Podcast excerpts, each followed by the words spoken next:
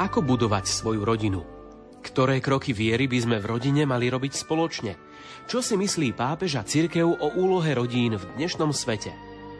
Zamyslite sa nad zmyslom rodinného života a nad tým, kde čerpať silu, povzbudenie a inšpiráciu do vzťahov s ľuďmi, ktorých milujeme najviac. Odkaz synody o rodine pápež František zhrnul v posynodálnej apoštolskej exhortácii Amoris Letícia, radosť lásky. Rok rodiny Amoris Letícia je iniciatívou pápeža s cieľom osloviť každú rodinu v celom svete – pri tejto príležitosti sme pre vás v spolupráci s jezuitom profesorom Ladislavom Čontošom pripravili krátke úvahy o rodine a vzťahoch v jej vnútri.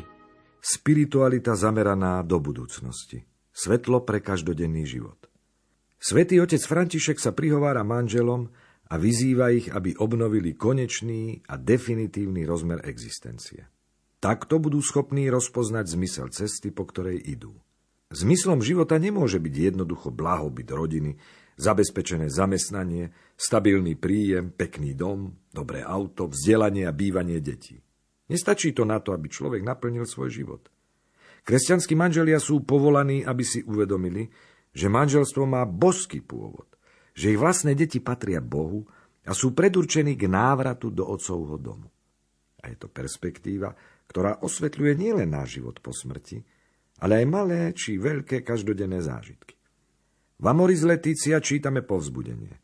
Slová majstra a svätého Pavla o manželstve sú vložené nie náhodou do poslednej a definitívnej dimenzie našej existencie, ktorú potrebujeme znovu získať. Takým spôsobom budú môcť manželia spoznať zmysel cesty, po ktorej spoločne kráčajú. V skutku, ako sme viackrát v tejto exhortácii pripomenuli, žiadna rodina nie je dokonalou skutočnosťou, zhotovenou raz a navždy. Ale vyžaduje si postupný rozvoj vlastnej schopnosti milovať. Je tu neustále povolanie, ktoré vychádza z plného spoločenstva Najsvetejšej Trojice, z obdivuhodného spojenia medzi Kristom a jeho církvou, z toho krásneho spoločenstva, ktorým je nazarecká rodina a z bratstva bez poškvrny, ktoré existuje medzi svetými v nebi.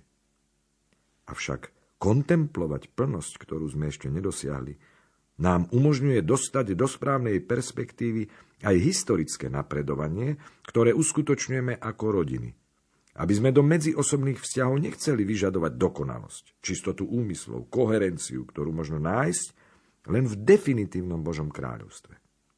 Okrem toho nám táto kontemplácia bráni tvrdo súdiť tých, ktorí žijú v stavoch veľkej krehkosti. Všetci sme povolaní oživovať napätie vedúce k tomu, čo presahuje nás i naše obmedzenia. A každá rodina musí prežívať tento neustály impuls. Kráčajme, rodiny, pokračujme v kráčaní. Čo je nám prislúbené, je stále väčšie. Nestrácajme nádej kvôli svojim obmedzeniam, ale ani sa Nevzdávajme hľadania tej plnosti lásky a spoločenstva, ktorá nám bola prislúbená. V tom spočíva novosť kresťanskej rodiny. Znamená to žiť stále s otvoreným srdcom voči manželke, manželovi, deťom a začať budovať postupne veľkú rodinu. Rodinu Božích, ktorá má otca. Každá rodina je znamením tej veľkej rodiny, ktorá sa naplní v nebi. Dve veľkolepé úvodné kapitoly knihy Genesis nám predstavujú ľudský pár v jeho základnej realite. V tomto úvodnom texte Biblie sa objavujú viaceré rozhodujúce tvrdenia. Prvé z nich, synteticky, citované Ježišom, hovorí Stvoril Boh človeka na svoj obraz. Na Boží obraz ho stvoril. Muža a ženu ich stvoril. K Božiemu obrazu je prekvapujúco ako vysvetľujúca analógia priradený práve pár muža a ženy. Transcendentnosť Boha zostáva zachovaná, ale vzhľadom na to, že Boh je zároveň stvoriteľom. Plodnosť ľudského páru je jeho živým a účinným obrazom, viditeľným znakom stvoriteľského úkonu. Plodná láska sa preto stáva symbolom intímnych božích skutočností. Rozprávanie knihy Genesis, nasledujúce tzv. kňazskú tradíciu, prelínajú viaceré genealogické postupnosti. Plodivá schopnosť ľudského páru je v skutku tou cestou, po ktorej napredujú dejiny spásy. Vo svete sa plodný vzťah páru stáva obrazom na odhalenie a popísanie Božieho tajomstva, podstatného v kresťanskej vízii Najsvetejšej Trojice, ktorá v Bohu kontempluje Otca, Syna a Ducha lásky. Boh Trojica je spoločenstvom lásky a rodina je jeho živým odrazom. Slová svätého Jána Pavla II. nám pomáhajú chápať. Náš Boh vo svojom najintimnejšom tajomstve nie je osamelosťou, ale rodinou, keďže má v sebe otcovstvo, synovstvo a podstatu rodiny, ktorou je láska. Táto láska v Božej rodine je Duch Svetý. Rodina nie je čosi cudzie samotnej boskej podstate. Tento trinitárny aspekt páru má nové vyjadrenie v pavlovskej teológii, keď apoštol dáva pár do vzťahu s tajomstvom jednoty medzi Kristom a církvou. Vracia sa k tomu, čo povedal už v prvej kapitole. Evangelium nám pripomína aj to, že deti nie sú majetkom rodiny, ale majú pred sebou svoju osobnú cestu života. Ak je pravda, že Ježiš sa predstavuje ako vzor podriadenosti svojim pozemským rodičom, lebo im bol poslušný, je tiež isté, že ukazuje, že životné rozhodnutie dieťaťa a jeho kresťanské povolanie si môžu vyžadovať odstup na uskutočnenie jeho zasvetenia sa Božiemu kráľovstvu. Navyše on sám, ako 12-ročný, odpoveda Márii a Jozefovi, že má dôležitejšiu úlohu, ktorú musí splniť mimo svojej historickej rodiny. Vyzdvihuje preto nevyhnutnosť iných, hĺbších väzieb, aj v rámci rodinných vzťahov. Mojou matkou a mojimi bratmi sú tí, čo počúvajú Božie slovo a uskutočňujú ho. Okrem toho, v pozornosti, ktorú venuje deťom, v spoločnosti starovekého Blízkeho východu pokladaným za subjekty bez vlastných práv a súčasť rodinného majetku, Ježiš zachádza až tak ďaleko, že ich dospelým predstavuje temer ako učiteľov pre ich jednoduchú a spontánnu dôveru voči druhým.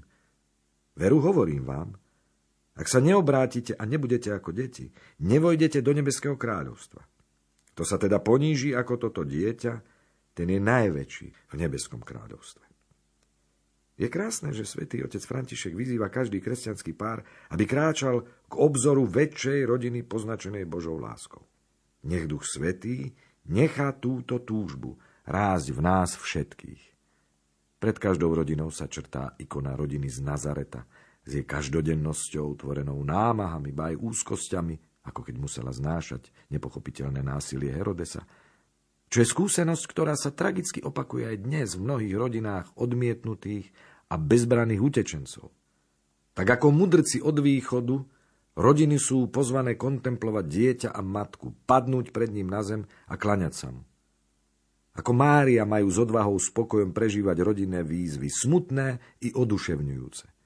Uchovávať si v srdci Božie divy a premýšľať o nich.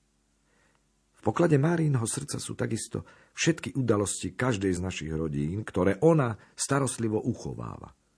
Môže nám preto pomôcť interpretovať ich tak, aby sme v rodinnom príbehu rozpoznali Božie posolstvo. Osobne i spoločne v rodine sa zamyslíme nad absolútnou perspektívou sviatosného manželstva, ktoré smeruje k plnej jednote ľudstva v spoločenstve svetých v nebi. Položme si otázku, nakoľko prežívame svoje manželstvo v tejto perspektíve, ako sa ona odzrkadľuje v našej modlitbe. Živíme v sebe túžbu po plnosti lásky nie len v tomto čase, ale aj po tej v Kristovi Ježišovi vo väčšnosti, keď nás už nebude nič môcť od Kristovej lásky odlúčiť? Ak nám niečo v tomto ohľade chýba, prosme o milosť to zlepšiť.